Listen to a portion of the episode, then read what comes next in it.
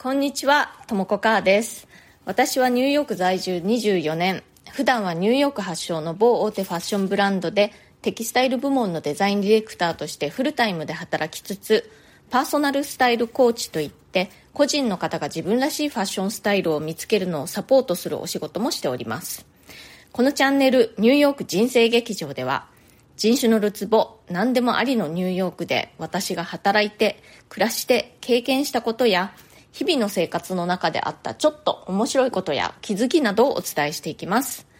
ニューヨークの自由でポジティブな空気感がお伝えできたらいいなと思ってやっております。それでは今日もよろしくお願いします。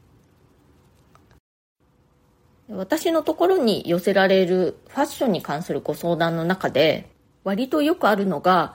どうしてもいつもワンパターンになりがちなのが悩みですっていうのがあるんですね。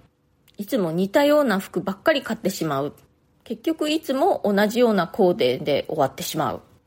でも私思うんですけれども、いつも同じような格好になってしまうというのは、全然悪いことじゃないと思うんですね。むしろいいことだと思うんですね。で私思うんですけれども、今ってやっぱりこうファッションに関する情報がすごく溢れてますよね。ネットだったり雑誌だったり、あとまテレビとかを見ても、いろんなタイプのファッションが同時に存在していますよね。で、大事なのは、そのたくさんいろいろあるファッションの中から、自分はこれだっていう風に選び取ることだと思うんですね。自分が好きなタイプのファッション、あとも自分が得意な感じのコーディネートというのを見極めて、それに合うものをたくさんある選択肢の中から選び取っていくっていうことが大事だと思うんです。私はずっとニューヨークのファッション業界でデザインの仕事をしてきているんですけれども、その中で世界的に有名なスタイリストさんだとか、デザイナーさんだとかと一緒にお仕事をする機会にも恵まれました。でね、そういう一流のファッション業界人って、ほぼ本当に例外なく、それぞれの自分のファッションスタイルっていうのをはっきり持っているんですね。で、まあ別の言い方をすると、本当にそれぞれの人が、すごくね、ある意味ワンパターンなんですよ。そういう人たちって本当に例外なく、何年経っても、この人はこういうのが好きだっていうのがね、あんまり変わらないんですね。だから、もしね、あなたのファッションがワンパターンだなと感じるとしたら、それね、別に悪いことではないんですよ。でもなんでそこで、あんまりハッピーじゃない、なんかちょっとモヤモヤしてしまうっていうのは、多分ね、そのスタイルがあんまりそんなに好きじゃなかったり、似合ってなかったりするからじゃないかなと思うんですね。だからそういう場合はもうちょっと本当に自分が好きなスタイルってどんなのかなって探してみたり、実際にいろいろね、身につけてみて、あ、自分ってこういうのが似合うなっていうのを探っていくといいと思うんです。そしてこれだっていう自分のパターンを見つけたら、そこからね、そんなに大きくもう変える必要はないと思うんですよ。でいつも同じようなアイテムばっかり買ってしまうっていうお悩みなんですけれども洋服ってやっぱり似たような感じのものでも少しずつボリューム感とかがやっぱりこう変化していくものなんですね。やっぱその時代の空気感っていうのがどうしてもあるのでそれに合わせてちょっとずつやっぱりデザインがねこう変化していくものなんですね。だからまた同じようなものを買ってしまったって思うんじゃなくて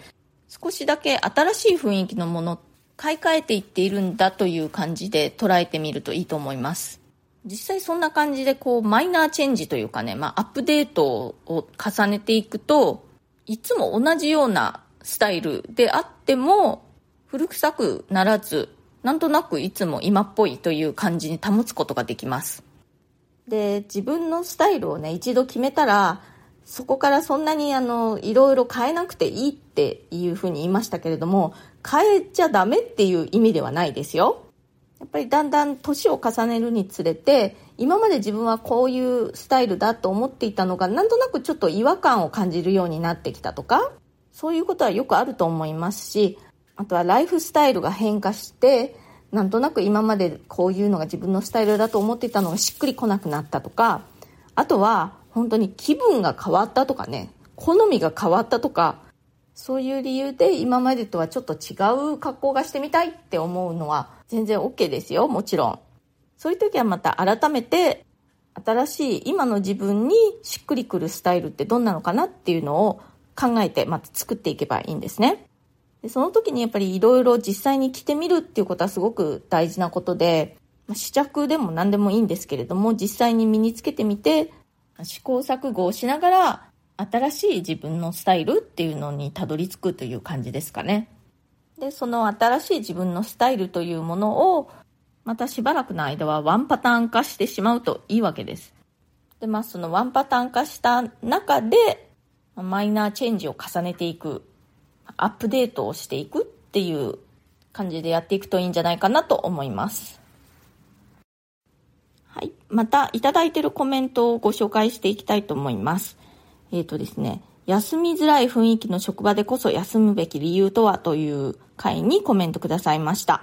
TM さん、いつもありがとうございます。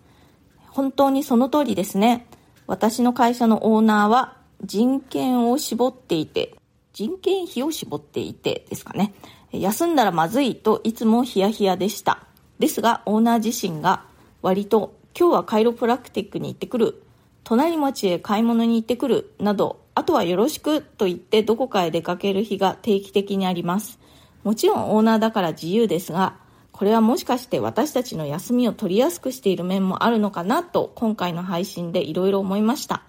現に私もそのおかげで休みを取りやすいです。味噌まんじゅうとても喜んでくださいました。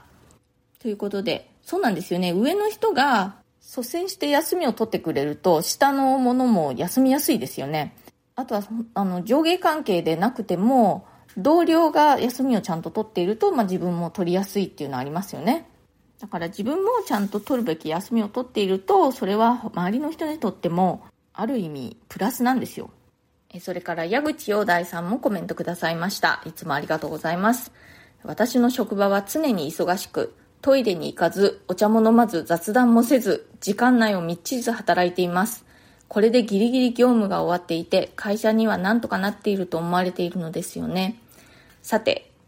お茶をしっかり飲んで、トイレを誘発させ、トイレ帰りに出会う人としっかり雑談するスタイルに変えてみようと思います。ということで、いや、お仕事お疲れ様です。私の職場もですね、そんな感じで忙しくて、本当にみんなトイレに行かず頑張るっていう感じなんですけれども、そんな中でも誰かが、すいません、ちょっとトイレに行ってくるので、2分時間をくださいとか言ってね、あの、会議に遅れたりすることがあるんですよ。でもやっぱりそういう人がいると、他の人もトイレに行きやすくなっていいんですよ。いや、本当お互いトイレにも行けないような感じで働いているのは良くないですね。えそれから進学も就職も人それぞれ年齢で横並びじゃないアメリカという会にコメントくださいました。レイさん、いつもありがとうございます。本当に年齢で横並びじゃないのが欧米の良いところですよね。それぞれのペースで行きやすいのは私もとても気に入っています。ということで、そうですね。私もアメリカに住んでいていろいろ不便なこととかもあるんですけれども、人それぞれのペースで物事をやっていくっていう、その姿勢がすごくその自由な感じがしてね、とっても気が楽です。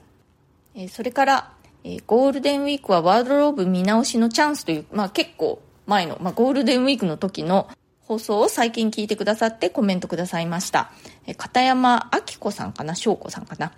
え、ありがとうございます。はじめまして、こんにちは。遅らばせながら最近ともこ母さんに出会い、過去の放送も遡り聞いています。私はファッションが苦手で、でも綺麗に見られたい。でもどうしたらよいのかわからないの繰り返しでした。しかしこの回を聞いて、なりたいファッションの写真を集めたら、ワードローブの中身とは全く違うもので驚きました。私はなりたい自分ではなく、ショップで見た可愛い服に合わせて自分を合わせていました。これからはなりたい自分に洋服を近づけていこうと思います。素敵なお話ありがとうございました。ということで、はじめまして。え今日もまたね、そのファッション関係のお話をさせていただきましたけれど、ニューヨーク人生劇場はですね、まあ、いつもいつもファッションのお話ではないんですけれども、まあ、ちょくちょくあのファッションの話も織り交ぜていきたいと思いますので、よろしくお願いします。そうなんですよね。この私がいつもおすすめしている自分スタイルを作るためのステップ1っていうのが、好きなファッションスタイルの画像を集めるというものなんですけれども、これはあの頭でねこう想像するだけじゃなくて実際にそう画像集めっていうのをねやってみてほしいんですね。そうすると自分の好きなファッションスタイルなんて分かってるわと思っている人でも必ず何か発見があるんですね。人によってはこの片山さんのように自分のなりたいスタイルってこうだったのかっていう感じでびっくりするっていうこともあります。あとは自分のねなりたいスタイルというものをもうすでにあの分かっている方にとっても集めた画像というのを見るのがねすごくいいイメトレになるんですよね。ですごくね、あの、ショッピングを実際にするときに、とっても役に立ちます。で画像を集めて何って思われた方は、私のウェブサイトがあってですね、そこから無料セミナーというのを請求していただくことができるんですね。で、その無料セミナーの中でもうちょっと詳しく説明していますので、そちらをご覧になっていただくといいかと思います。えウェブサイトなんですけれども、www.myhappystyle.com え、カタカナでマイハッピースタイルって Google 検索で入れてもらってもすぐに私のサイトが一番上に出てくると思いますのでぜひそちらからチェックしてみてください。それから同じ片山明子さん翔子さんですかね。すいません。えっ、ー、と洋服のサイズはあくまでも目安です。自分の感覚の方を信じてっていう回にこれもまあ結構以前に放送したものなんですけれども、それにコメントもくださいました。そうなんですか？今までサイズアップになったらそんな自分がショックで落ち込んだり、だったら買わないと思ってました。逆にサイズダウンして着ることができたら嬉しくて買ってしまったり、自分の感覚なんですね。驚きました。ということなんですけれども、そうなんですよ。サイズって、あの、そんなにビッチビチに決まってるものじゃなくて、そのブランドごとによっても少しずつそのサイズ感っていうのは違いますし同じブランドであっても少しずつねそのものによってサイズがちょっと違ったりするのでサイズっていうのはね本当にあくまでも目安にしか過ぎないんですね。だから着てみた時に合うかどうかっていうので決めてほしいんです。でそれからね自分がどのサイズの洋服を着てるかなんて外からはわからないですよね。だから着てみてあの、綺麗に素敵に見えるっていうことの方が大事なんですね。だから、あの、M サイズをね、無理やりこう、ピチピチに窮屈に着ているよりも、余裕を持って L サイズを着てる方が綺麗に見えるんだったらそっちの方がいいっていうことなんです。本当にね、サイズは数字にそんなに惑わされないように、実際に着てみた時の見た感じとか、あとその着心地とかね、そっちの方が大事ですよ。はい、今日は自分のファッションがワンパターンだなと思っても、ワンパターンであるということはね、全然悪いことではないというお話をしました。むしろ自分が大好きで、得意でま、似合ってということですね。というスタイルを見つけて、それをワンパターン化していくといいというお話をしました。そしてそれを少しずつアップデートしていくという。だから似たようなものばっかり買ってしまうと思うかもしれませんけれども、それは少しずつ時代の流れに合わせてアイテムをアップデートしているというふうに考えるといいよということです。参考になったら幸いです。今日の放送が気に入ってくださったらチャンネルのフォローもぜひよろしくお願いします。それから質問やリクエスト、相談なども受け付けていますので、コメント欄からか、または私のプロフィールのところに質問できるリンクを貼っていますので、匿名でも OK ですので、ぜひ送ってください。ニューヨークのこと、ファッションのこと、海外で暮らすこと、海外で働くこと、キャリアチェンジのこと、人生で何かチャレンジしてみたいことがある、などなど、私にお答えできそうなことであればできるだけこの放送を通じてお返事していきたいと思います。今日も最後まで聞いてくださってありがとうございました。それではまた次回、ともこかーでした。